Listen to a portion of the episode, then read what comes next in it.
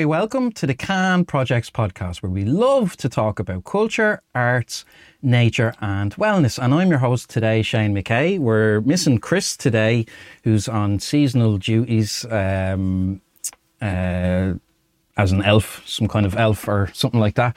Um So Chris isn't with us today, but we've got, uh, which he was really disappointed actually, we've got, because we've got a really wonderful guest, a returning guest back with us, um, an expert in his field, an absolute legend really, um, Ed Opperman, who is a digital forensics expert. He's a private investigator and he's also a true crime talk radio show host um, over there on uh, the Opperman Report dot com, and he's got a great show, guys. He's gone a long time and he's he's had some really fascinating guests on and covered a lot of really interesting stuff, a lot of stuff, um, a lot a lot of pioneering stuff, I'll just say. And uh, as far as news and important things that that that that, that to be informed about, and um, I got to say, Ed's got a, he's got a great sense of uh, justice and fairness.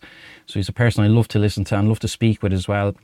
And you can find his archives for free over there on Spreaker dot com. Or if you'd like to support him and get some of the, the, the hottest, juiciest stories before anybody else, find him on Patreon. That's the Opperman Report over there on Patreon. And he's on Twitter. You'll find him on Twitter if you if you venture over there.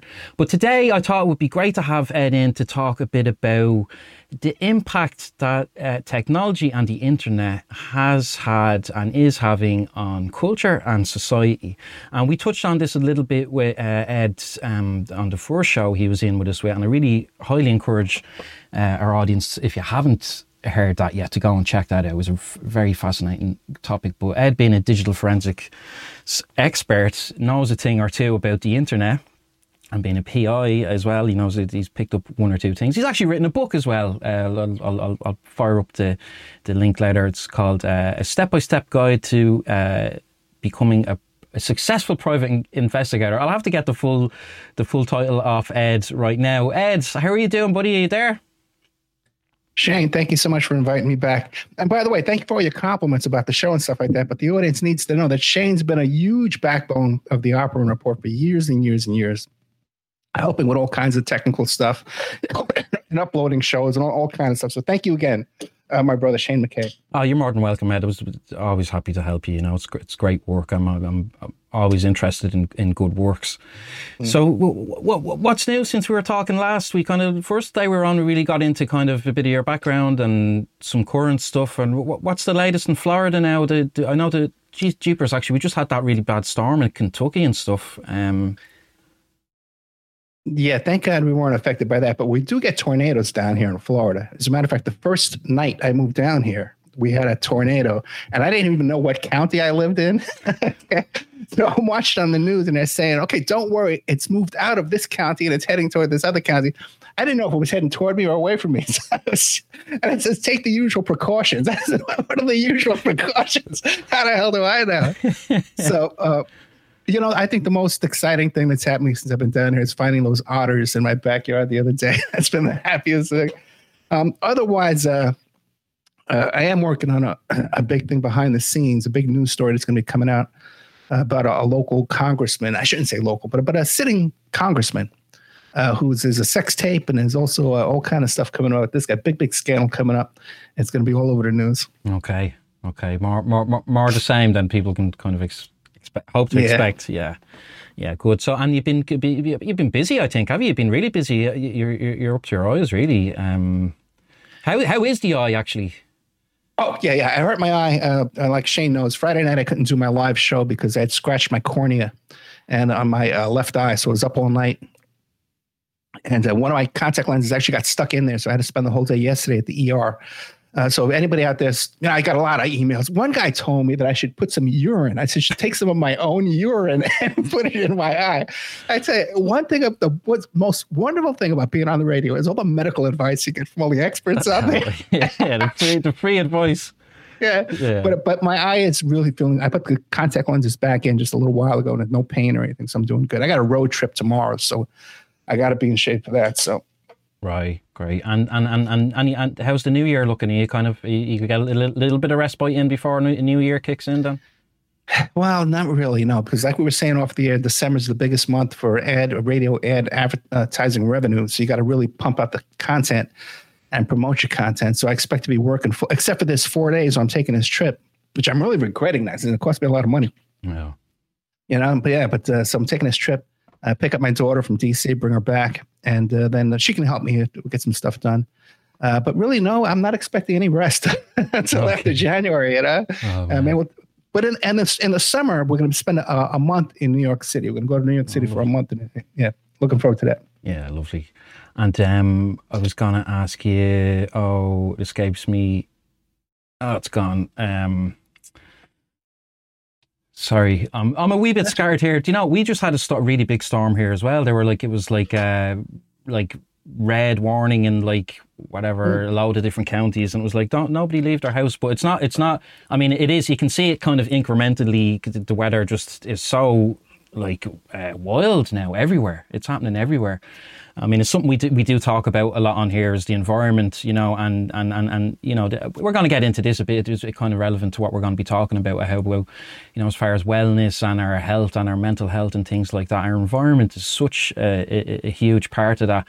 And that doesn't just mean, you know, like the pollution and things like that. That means how we actually treat each other and deal with each mm. other. And um, I definitely think that mobile mobile phones and, and the way they've, they're not really, wouldn't even call them a phone anymore. It's like a mobile device now is kind of what they call it. Like, um, it's a bit of a double-edged sword, I think, you know, where especially now when people are feeling, have been and are feeling very isolated, that it's been, there's been good, good, good, good pros and cons of being able to, to, to, to, to, to reach out, I suppose. I suppose it's, it's a great thing being able to reach out, but there's this other kind of, kind of toxic element that's that that's really picked up with, with social media. Um, even you see now with, with, with school children and stuff now, they've, they've started to say how, you know, bullying now as a problem has bec- has turned into this other thing now, because, it, it, you know, kids, they have a phone, or young young young, young adults with phones and stuff, and, and, and, and they get bullied and stuff, and then they go home, and then, but they're bringing the bully with them into their home now, you know. Um, so what do you, what do you reckon, Ed? You, I know you, I've heard you say how um, you only just got your mobile phone kind of in the last, was it kind of just around the pandemic started, was it? Or? Well, yeah, when I took my trip out to, to Florida, that's when I, I, I needed to, yeah, I, I had to get a cell phone for the G P S and stuff like that, the, you know, the directions. Um, I actually uh, wrote a whole bunch of notes about this very topic, you know, yeah. how much. Uh, okay, I got into mobile phones really before anybody, because I was the first guy in the whole country to go into a mall and sell cellular phones from a kiosk in a mall. Okay. So when you see all those kiosks selling phones and the devices and stuff like that, I invented that. You'd think I'd be a billionaire and I'd be the next uh, uh, Gates or something, but just uh, always uh, my own worst enemy. But uh, so I was into cell phones way back in the early two thousands, even the, the late nineties. And uh, I got burnt out from them back then, you know, mm. and stopped uh, answering my phone altogether. I, I set up an answering service to answer my phone because uh, just overwhelming phone calls and stuff. It's always been a problem my whole life. Um, I was t- making some notes about this because I was thinking about this whole very topic. And uh, one of the things when you're angry at somebody, a spouse or a loved one, that uh, you'll do to punish them is you'll stop speaking to them. You'll stop speaking to this other person. That's a form of punishment. That's yeah. one of the worst things you could do. We don't. We no longer yes. speak. You know, there's such power in the spoken word. And this is no.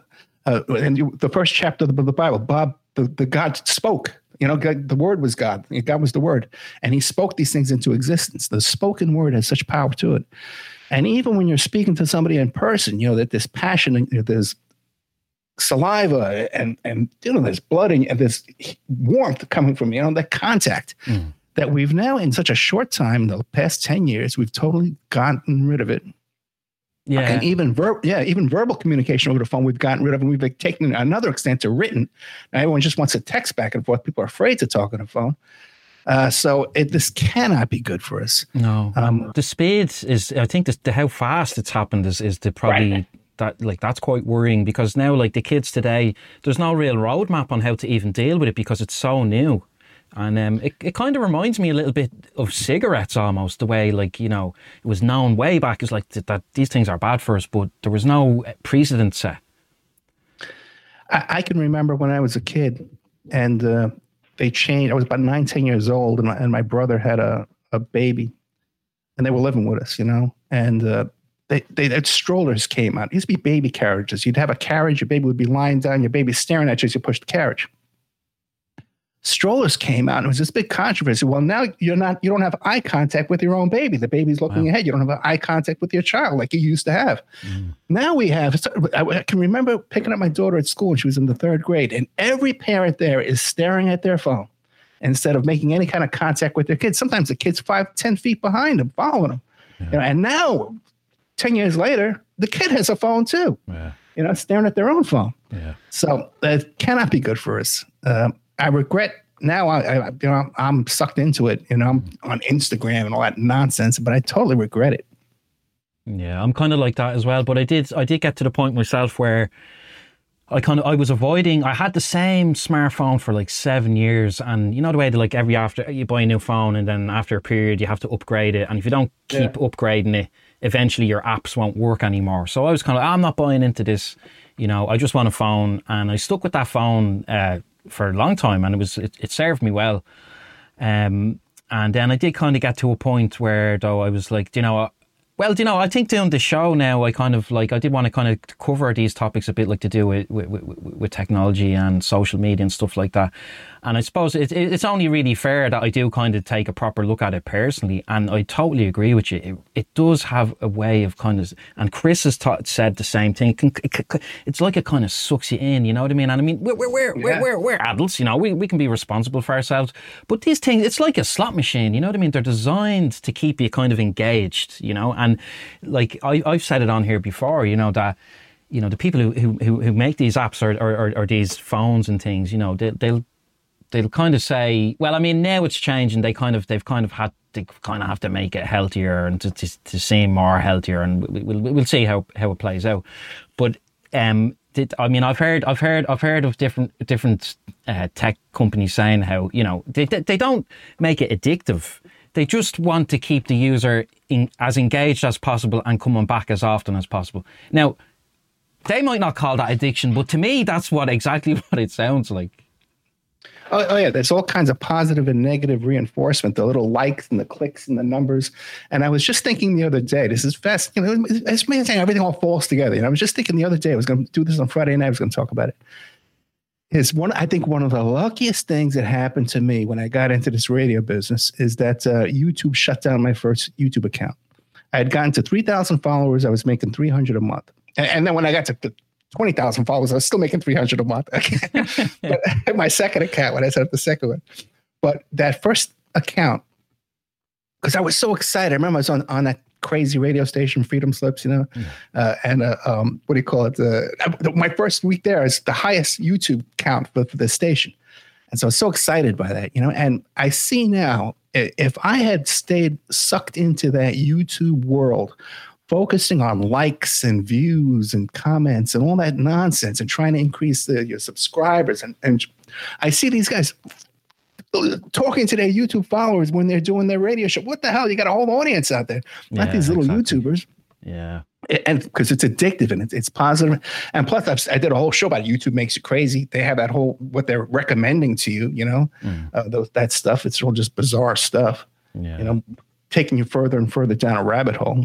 And and with the data mining abilities that they have now, well, and it's all, it's not the government, it's capitalists doing this. It's yeah. data mining to sell your information and, and manipulate your thinking. And just think, Sean, uh, our, Google and YouTube and all these services and Instagram ha- have a total different um, imprint of me and an imprint of you. So they could be directing me to totally different stuff. You and me do searches. They're sending me information. So I think I'm right. You think you're right. You know, and uh, it's just yeah, it just leads to conflict, really. Like, but I, oh. I think it's like it's an exploitative, in my eyes, an exploitative platform. You know, like we, we, we, we like we've we're we're on YouTube, but like we're. we're We put stuff out there when we when we want to get it out there, you know. If we, but I'm not, I'm not like, I'm not chasing the the, the yeah. subscribers and and the likes and the thousand watch hours or whatever it is. Like it's it's like they they are asking for like a ton of free content from their creators before you get anywhere near monetization. And uh, I mean that's one thing, but like the, the, the, the, the, the, I mean, YouTube has had like a pretty interesting like um, history, you know, and uh, I kind of, I'm very du- dubious of them. Like, I don't know if you remember, Ed, um, th- th- there was um, a story a good a good few years back. There was an invest, I think it was invest- some kind of investigative journalist was undercover in YouTube. And they basically brought it to, the, to their boss's attention within there that like, hey, like what's all this kind of dodgy content we've got on here that's yeah. not really being um, handled properly? And they they were told like, well, look, look, we've got bigger things to worry about. And the whole thing, the whole story blew up. But it was still years until actually anything every, anything really happened. And then there was a there was a case there in Germany where a, a, a, a parents' advocacy group settled with YouTube um, outside of court for like a quarter of a billion or something, um, because basically the what they were what they were what they were kind of like. It was right before that YouTube Kids thing came out, and I was like quite I was kind of following that. The whole thing myself because I'd be I'd be at home. I've told the story before on air, but I, already. But I, I'd be at home watching some kids thing with my daughter, you know. And then the next thing, this really violent ga- ad for a game or something would come on. I'd be like, "But if you're target, if you're mining my data and you're targeting ads towards me, can you not tell I'm watching a kids program? Like, why are you?" So I was already kind of tuned into that, and then to see how it kind of played out, and then it was an out of court settlement, and then. Then, then they brought in this YouTube Kids thing, but like to me, it's kind of like, why did they have to wait? Like this idea of like retroactively fixing the stuff when I really think in the beginning, early on, they they, they could have been like a lot more responsible. And I think just probably the fact to go back to the capitalist thing, you know, they're they're it's an exploitative platform. So you know, to me, it's like it, it's gonna lead to, you know, bad news. Basically, I think. Okay, clearly they have the ability. Okay, because now, now we see what all this COVID censoring, right? That they can, you know, judge, you know, right away they pick up, you know, even memes and stuff they pick up right away. So they could do it.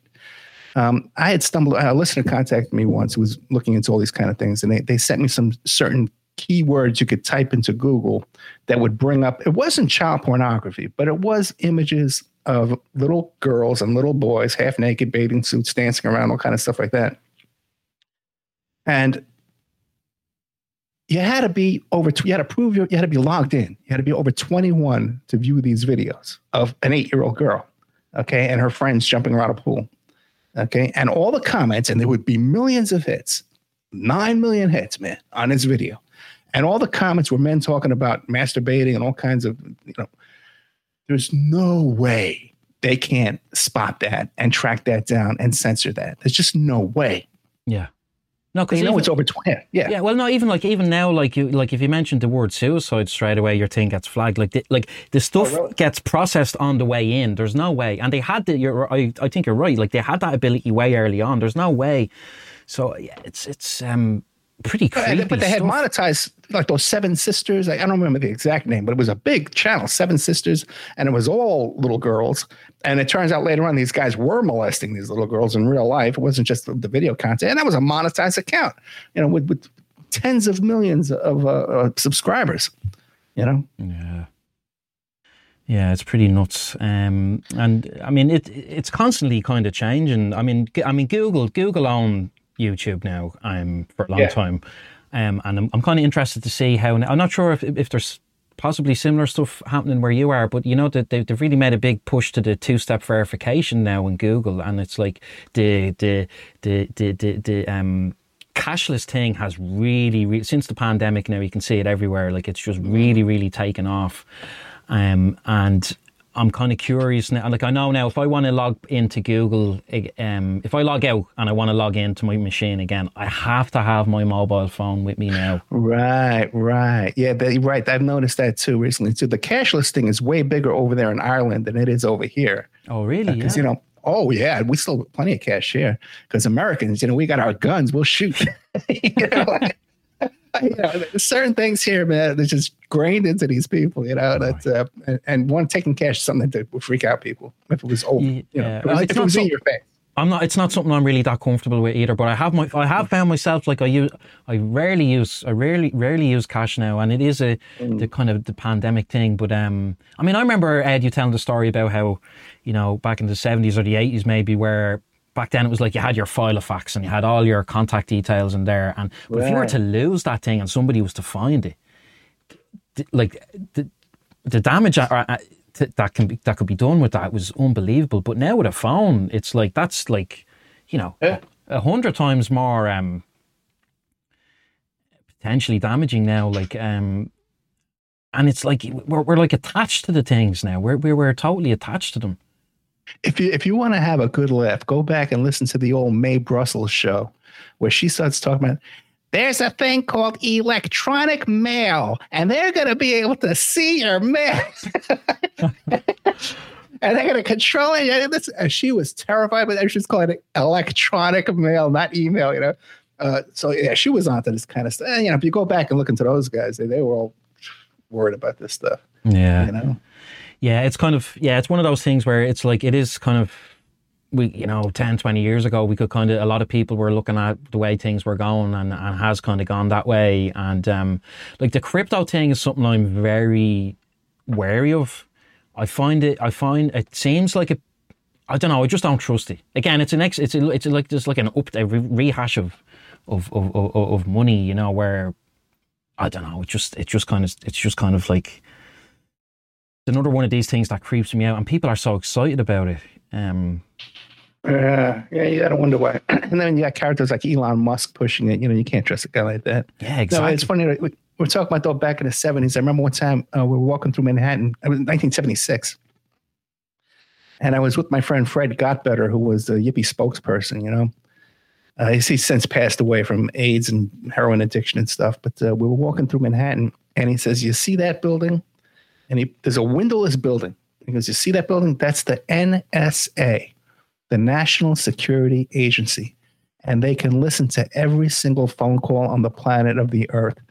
And, you know, I, no one was talking about the N S A back in the seventies, but here was just such common knowledge by these street folks back then. Mm. And at that point, I just said, well, you know what, man, anything. Even if you can run around on payphones all day long, you know, they, they got everything. It's it's all being stockpiled someplace. Yeah. Uh, so there's really no privacy whatsoever. Yeah. And we'd be kind of foolish not to kind of like just like face up to that fact because uh, yeah. it does. It, it just all gets dumped, you know, and there's it's it's it's interesting now how I'm not sure the rest of the parts of the world, but here the the, the, the conversation started to pick up about how much like how bad the, for the environment actually these massive uh, server kind of farms are, like the amount of juice that it takes to keep these things running and, and cooled and everything. They're actually talking about um like like I don't know, it sounds kind of bizarre, but I did hear somebody talking about how they're gonna like run, they could potentially like harvest the heat generated by yeah. these servers to heat homes. So, like, they're, they're, they're, they've no intention in stepping it down, really, you know. Um, well, you know, sure, they, potentially they could, but they won't because they want to sell us oil. Yeah, exactly. You know, they, they, they'll never harm. There's so many sources of energy. The ocean has such, such energy coming off it. Are you kidding me? Yeah. Uh, we did an experiment when Victoria was a kid um, for, for a school science project. We, we took a Hot Wheels track and we put a little magnet on top of the car and we ran it around the track and then we made a wheel with magnets. And the, when the cars went underneath the wheel, it turned the wheel, and we had a little tiny generator that we got from the uh, the, the science uh, shop, you know. And we generated electricity by cars driving under this magnet. And we got highways all over the world. We could be doing that all over the place, trains, all, all yeah, kinds yeah. of stuff. You're right, Chris. Chris, Chris talks about the exact same thing, and like he's brought it up, and like, ah, oh, man, they're never gonna, they're not gonna buy that. It's just not gonna happen. But like, there is a there is a push now to this to the to, to the to the um these electric cars and stuff. But again, I don't know. It's just very slowly, slowly. This, this, the, the way the, the things are kind of moving. It kind of, it's kind of, you know, the fact that a lot of the solutions are already there and they're not being implemented, I think, is yeah. like it. Well, the the oil industry. By the way, eighty-five percent of the world has a nationalized oil industry, and it's only the most corrupt gangster countries like Russia and the United States, and countries that are run by kings, like the king of Saudi Arabia. These are the only countries with privatized uh, oil industry where people are allowed to, to pump oil out from under my feet and sell it back to me. Like, and it's like it's a joke. Yeah.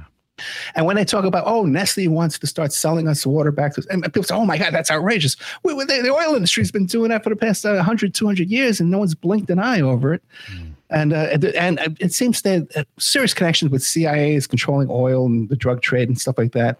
And uh, It's, be, so, it's, it's be, it became normalized, isn't it? It's just like we're just yes. like used to this idea that like, oh, we need oil, we need this, and but like it's, you know, and then you know, just they these oil magnates they, they direct foreign policy. You know, who we invade, who we bomb, and, and anytime a terror. By the way, I always thought about this too. Anytime a terrorist bomb goes off in the Middle East, that cr- increases the value of oil pumped in Oklahoma and Texas. So if I owned uh, an oil well in Texas or Oklahoma, of course I would want terrorism over in the Middle East. There are bombs going off because it. The cost of pumping, it doesn't change, but the value goes up because of the uh, unst- instability in the markets, you know? Yeah. That's and, all manipulated. Yeah. And I mean, like when somebody's in a business just purely to make money, surely they're going to try and make more money. Yeah. You know, if that's kind of their model is, it's not, you know, but um, listen, I'll tell you what, Ed, we'll, we, we, we, we'll take a quick uh, two, three minute break and we'll, we, we'll be back with more from Ed Opperman, digital forensics expert and private investigator and super fabulous talk radio show host, guys. You got to check out Ed's show, Opperman Report dot com. Or Ed, where's the, where's the best place these days right now to ch- check out the show? Definitely Spreaker, Spreaker dot com. That's where I send everybody to. Uh, we're going to be doing something in the future too with Spreaker too, where those ads that you hear for the A M F M radio stations, we're going to take those off of the Spreaker, so you'll just be hearing the Spreaker ads. And people complain about the ads, but uh, again, too, you can get everything one hundred percent ad free at Patreon. And there's plenty of free content up on Patreon too, as well, as well as exclusive content that we have on Patreon just for patrons. Great. Okay, guys. And I really encourage you to go and check that out. And um, we will be back with more of the Cann Projects after these short messages.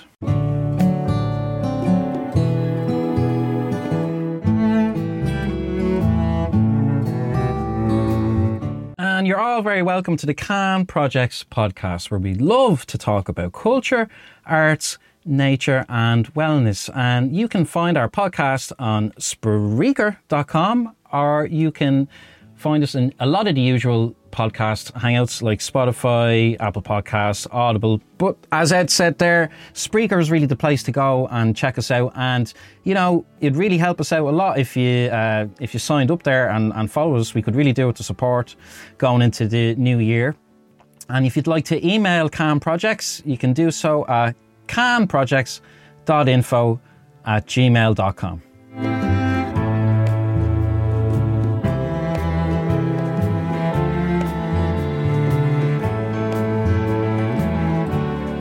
And with us today is Ed Opperman, private investigator and digital forensics expert. He's a true crime talk radio show host and person really worth checking out and supporting. He's got mountains and mountains and mountains of super high quality content. You got to go and check it out, guys.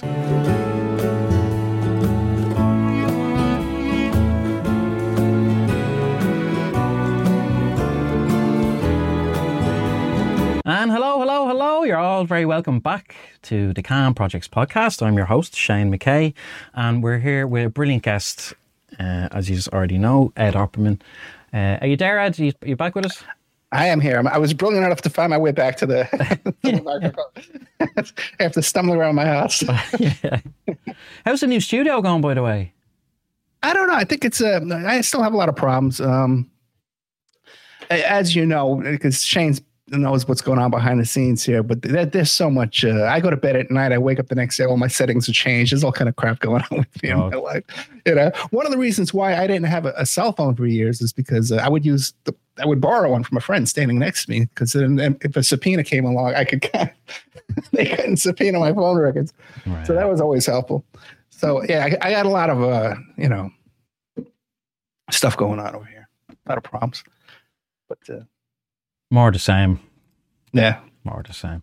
So we're talking today about uh, technology, and we really got into mobile phones there, um, and we're talking about, I suppose, the impact that this stuff is having on, on society and culture.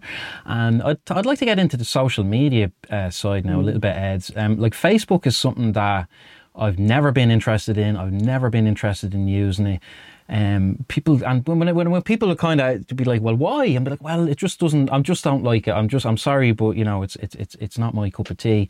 But I find it really interesting now how um, they've made their they've made their move. You know, over there, uh, they're now meta, uh, and they want to make this metaverse. And um, I find it interesting. It looks like they're kind of like the way it's been. I've heard it described is it's going to be more of a junction than a platform. I think they're kind of, they're fed up down the platform thing.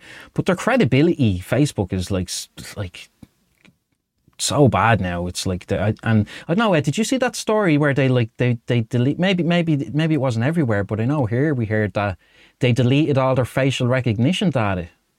Hmm.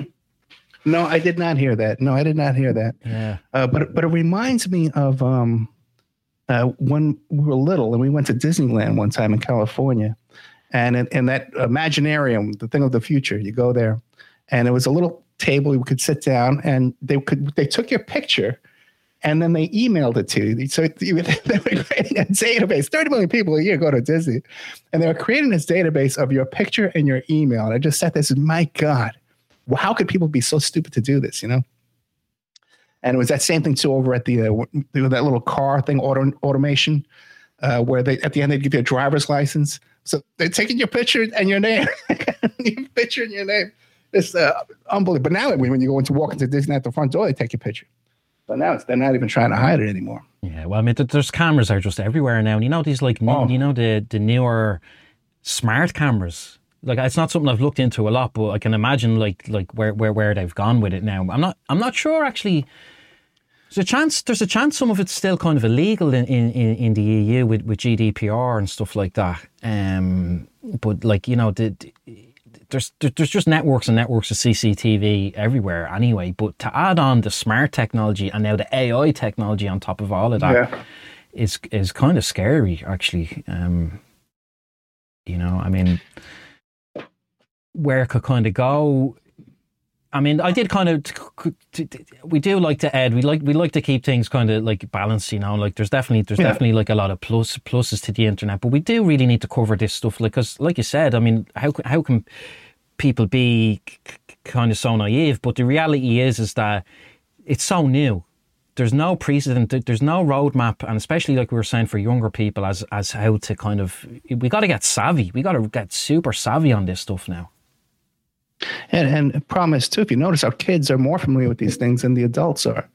So, and, you know, and and their minds are just being totally uh, uh, shaped and, and totally beyond a parent's control. I can remember raising a child when, when my daughter was little, and she would say a word that I, I knew I hadn't taught her this word. I mean, I'm saying, well, where'd you learn that word?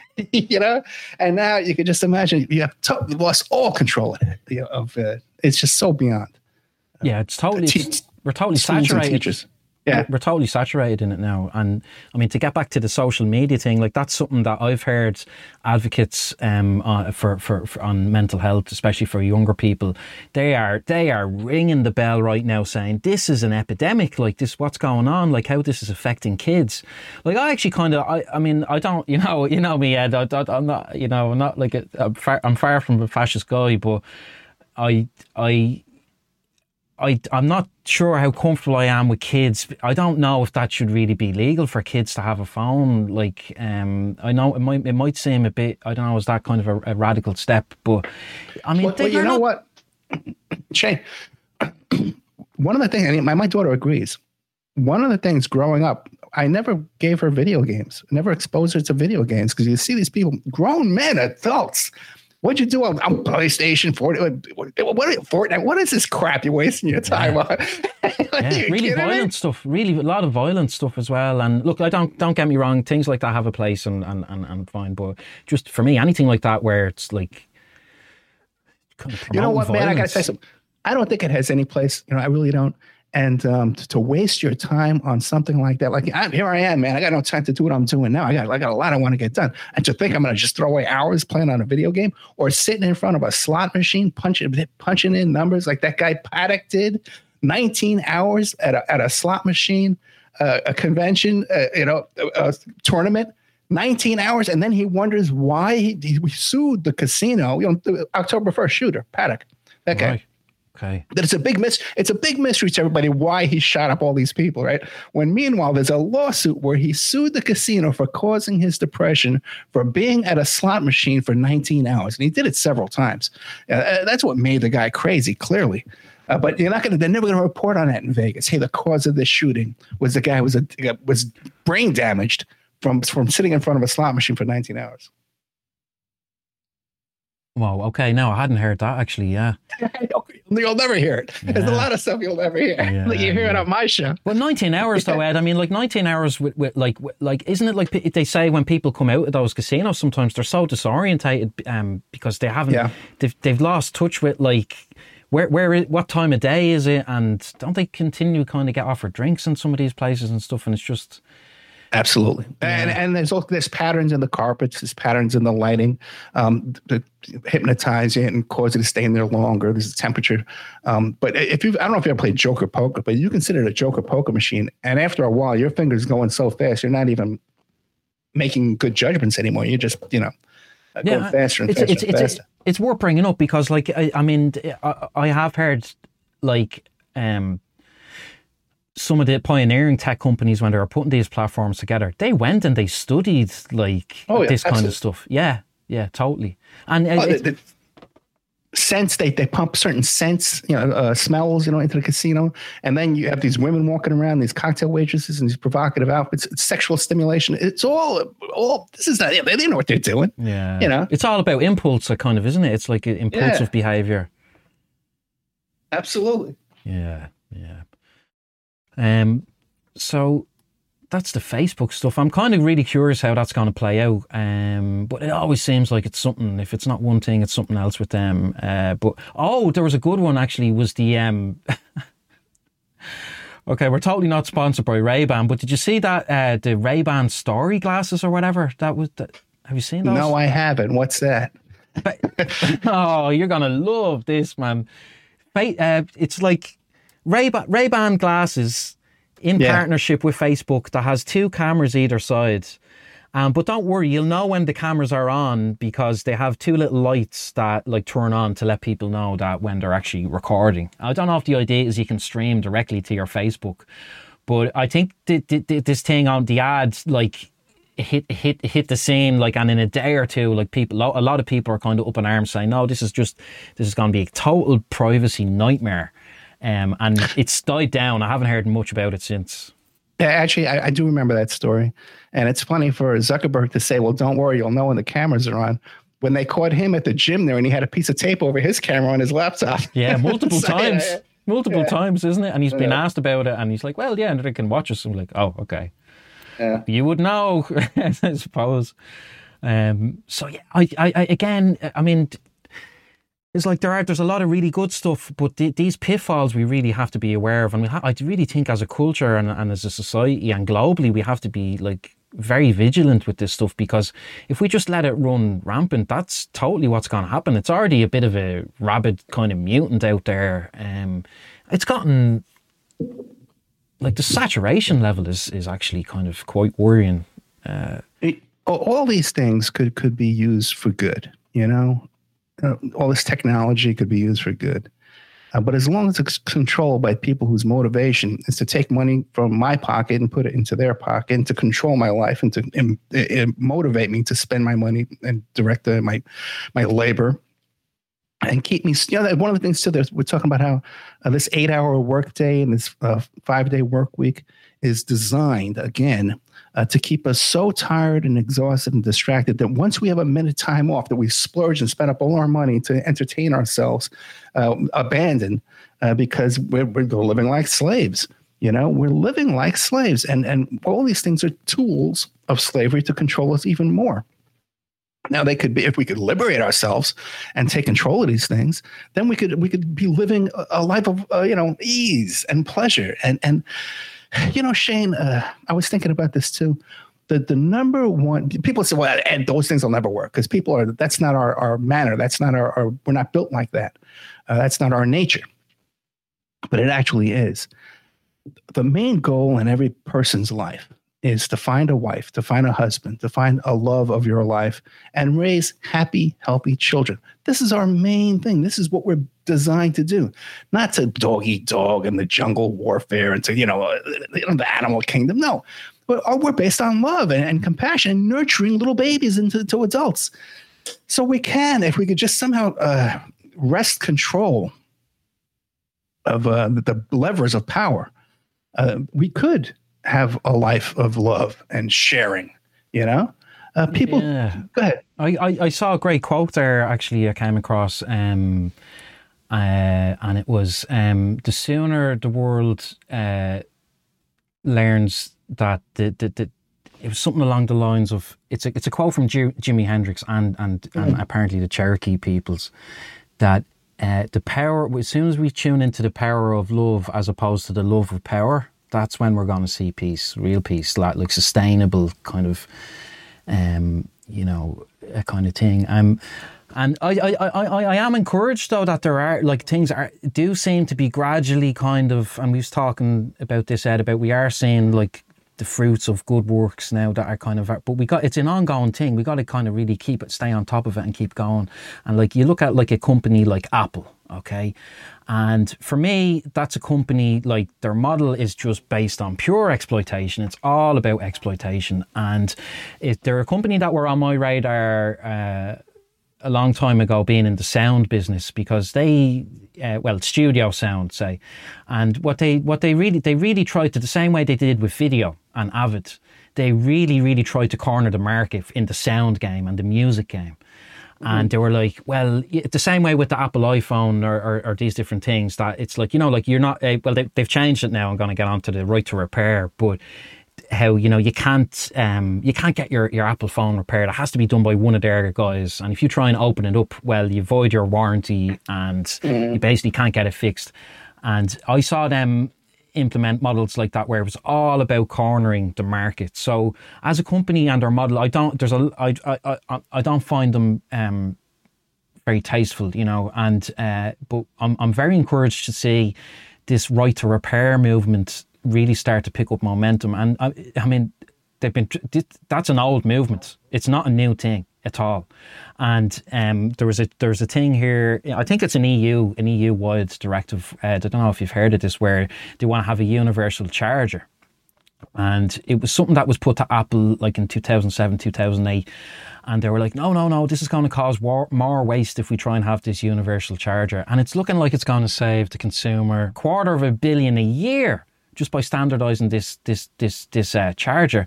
And they were trying to say, like, no, no, this will ca- cause more waste. But I don't really see how that computes like that. You know, if people don't need to keep going out and buying extra cables and new cables, like, I mean, I talked about it before about how, you know, when I was in college and I learned how to solder things and how to fix things. Mm-hmm. But that's gone now. Now, what they're teaching now is, like, here's how to make a mobile app.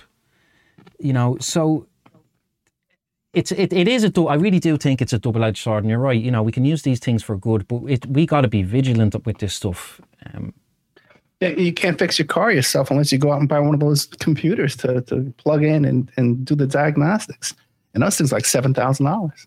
Yeah, exactly. Yeah. And that's a monopoly. That's like just like they're actively yeah. trying to monopolize on it. And uh, we got. I mean, it's it's the same thing again. Just more more trying to corner markets. Um, I mean, I'm really tuning into this idea, this non non exploitative kind kind of thing. So it'd be kind of interesting to see. I, what, what was the story with um Dor- Jack Dorsey? Now, he stepped down from Twitter, and that was kind of an interesting move. Um, like it was kind of it was kind of it was leaked, I think. Did you see that, Ed?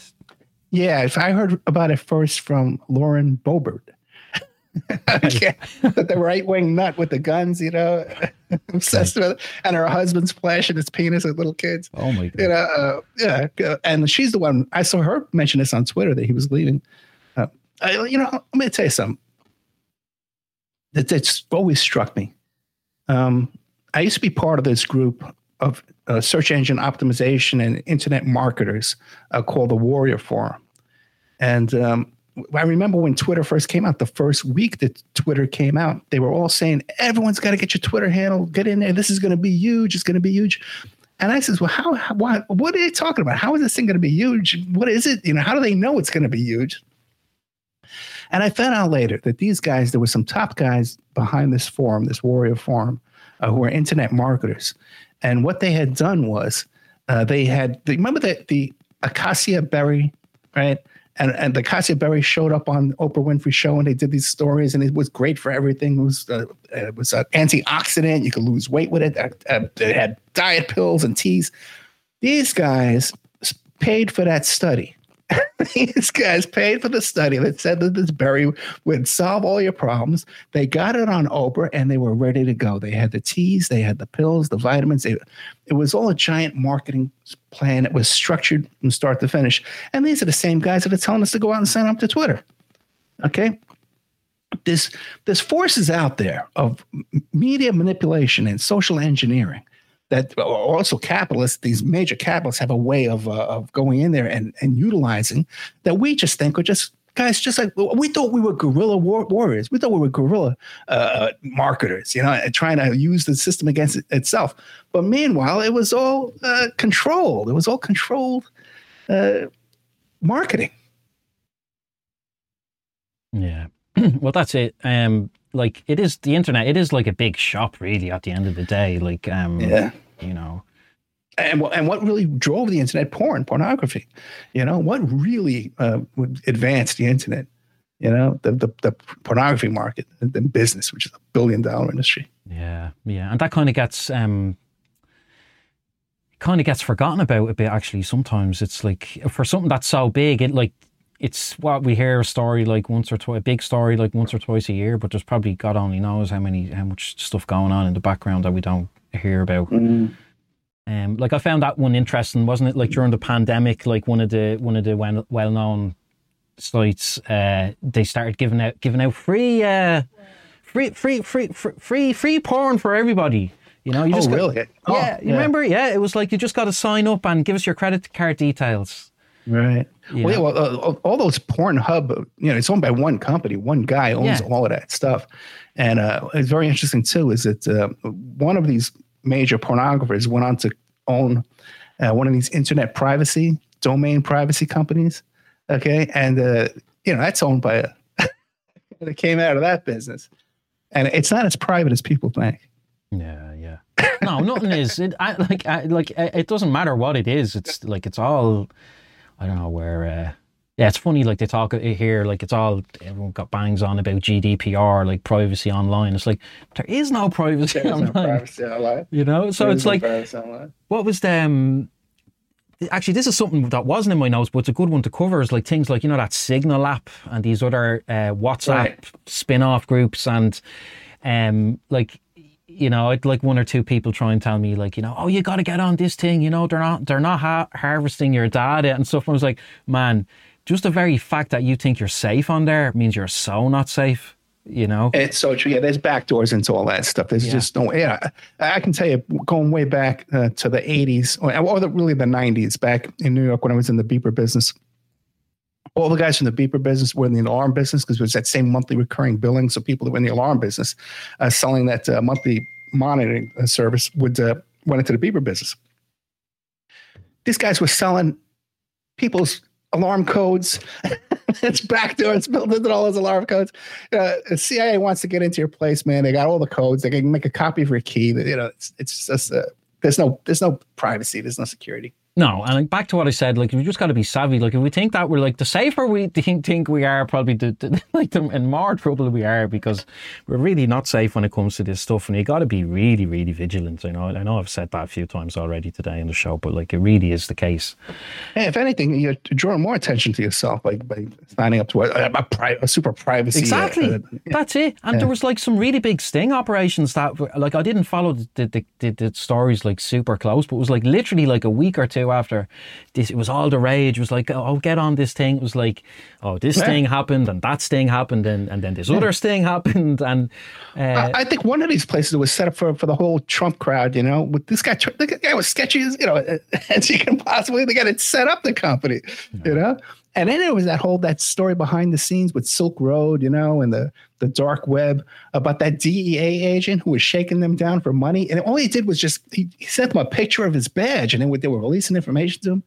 And uh, he was shaking them down. That guy, not, by the way, that guy, no charges or nothing. We, we know this guy was shaking them down for cash. He was, was exposed, never charged with anything. Still active D E A agent right now. Well, that's pretty bizarre. Yeah. yeah. There's a show coming up called uh, uh, Bone Deep. I, I just interviewed this lawyer uh, from, uh, I think it was Indiana, something like that. Um, I forget where it was. No, uh, Saint Louis, Saint Louis. It was. And uh, what a case, man, where this guy got railroaded for his wife's murder. And all the clues led to this woman who had just uh, become the beneficiary of his wife's insurance policy four days before the murder. There's a, like a trail of breadcrumbs to this murderer, but they put the husband in jail. He was awaiting trial, three years in jail. Got convicted the first time. They had a second trial. He finally got out of there. But just uh, one of the most bizarre cases I've, I've ever seen of a, a criminal case. I don't know, is it with stuff like that? Is there just, is, is it that there's stuff going on in the background that just yeah. like we don't hear about, and we're not able to hear about it because there's kind of cogs in motion legally and stuff and all this kind of... Yeah, even, uh, I've been involved in a lot of criminal defense work, and, uh, and even when the, the the real defense, you know, but you can't use the real defense because it just, this doesn't sound good. It doesn't look good, and this is a better defense. So we're going to make up this whole story of what the defense is. Uh, there's that. Now, a lot of times there's political motivations going on in the background, and, and shady deals, and defense attorneys who make deals with prosecutors. Okay, oh, we're going to convict this guy, but I got this other guy. I really need to get him off. You know, if you let him go. So there's all kinds of stuff, the shenanigans that goes on, and they laugh about it. You go to the bars where these uh, lawyers hang out uh, near the courthouse, and they're just laughing about it. Yeah. Big joke. Payoffs. Yeah. Yeah, and I think it kind of reminds me a little bit like things like this, like back to what we were saying, it's like, well, when when when legally there hasn't been precedent set, it depends, like if people are in the know about these things, they totally capitalize on it. There's no getting away from that. Exactly. Um, it's a little bit like, it reminds me about uh, here in, in Ireland uh, with mobile phones and the mobile phone companies, it was revealed that we were paying way, way, way over the the the, the, the rate compared to the rest of Europe. It was like us and Iceland, and like Ireland's kind of known as being a fairly chatty kind of nation, you could say. Um, and so we spend a lot of time on the phone. So it was like, how are we paying the highest rates if we've got like the highest, nearly the, the we, I think it was like the, one of the highest call rates, you know? And what it was, as far as I could see, these companies knew there was a day coming down the line. They knew that it was going to get regulated, and it was a case of let's milk this thing as much as yeah. we can while we can. And it, go, it does go back to this, again, this capitalistic, just, you know, make money, make... It's not really make money, it's extract money, extract money. Steal money, yeah. Steal, yeah, yeah, steal money, yeah. yeah. When I first got into the cell phone business, um, early two thousand or nineteen ninety-nine, around that time, um, there was this thing where um, you could choose your own long-distance provider. So what I did was I went to all the long-distance companies so I can get a commission on which long-distance service I, I signed up my people to. And I would sign them to the one I got the most commission for. So I started seeing these reports at the end of the month, and people who I knew I signed up for, long, like my sister. I just signed up my sister to your company. Where is my commission on her long distance bill? It, so, oh, that's a big company. That's M C I. They would never, they're, they're too, you know, they would never steal a penny. They were ripping us off like blind all over the place. And, you know, it's... And they know the big, they, they totally yeah. know what they're at. Like, it's like, you know, it's yeah. like, again, it's like, let's just make the most of this while we can, because it's like... It's like mini little gold rush, you know, but it's coveted, you know. It's kind of like, oh, we'll just keep this, you know. Don't let the don't let the cat out of the bag on this one, you know. We still gotta we gotta milk this one. And, and the bigger these companies are, the more they do it because they can get away with it more. Yeah. Look at the whole all, all my shows with with uh, Hoffenberg, you know, Tower Financial. They had Rudy Giuliani on the payroll for one million dollars a year just to keep the S D N Y off their back, and it worked for many many years until he started poking around the wrong places. And and who was left holding the bag? Hoffenberg. Epstein walks away. Darren Endike, all these other guys walk away. And Hoffenberg winds up going to jail. Yeah. What What's the latest on that, Ed? Is there much news? I know that the case is kind of... Um, we didn't... Did, I think the um, did the defense... Prosecution. Rest, or prosecution rested, was it? Prosecution rested on Friday. The last witness was Annie Farmer, who's a sister of uh, Maria Farmer, and Hoffenberg's very close to both of them.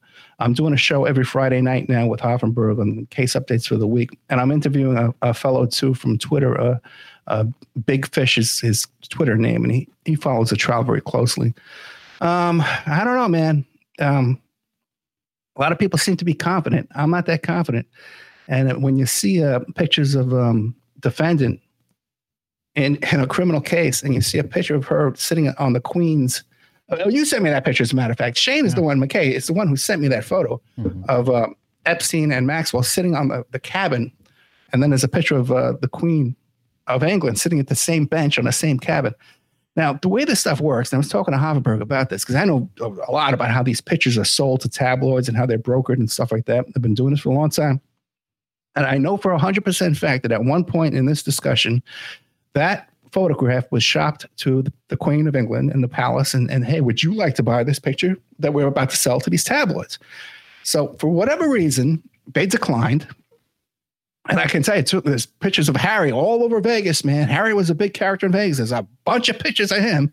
Mm-hmm. No one's ever seen. Right. Okay, and I've talked to some of these girls in those pictures, and they're afraid to talk to anybody about it uh, for years. Mm. Uh, so the Queen was offered that picture, and she declined to silence it. And the tabloids who did take possession of it chose during the week of trial, The, the last day of trial, just about the last day of the prosecution's defense, to put that picture out.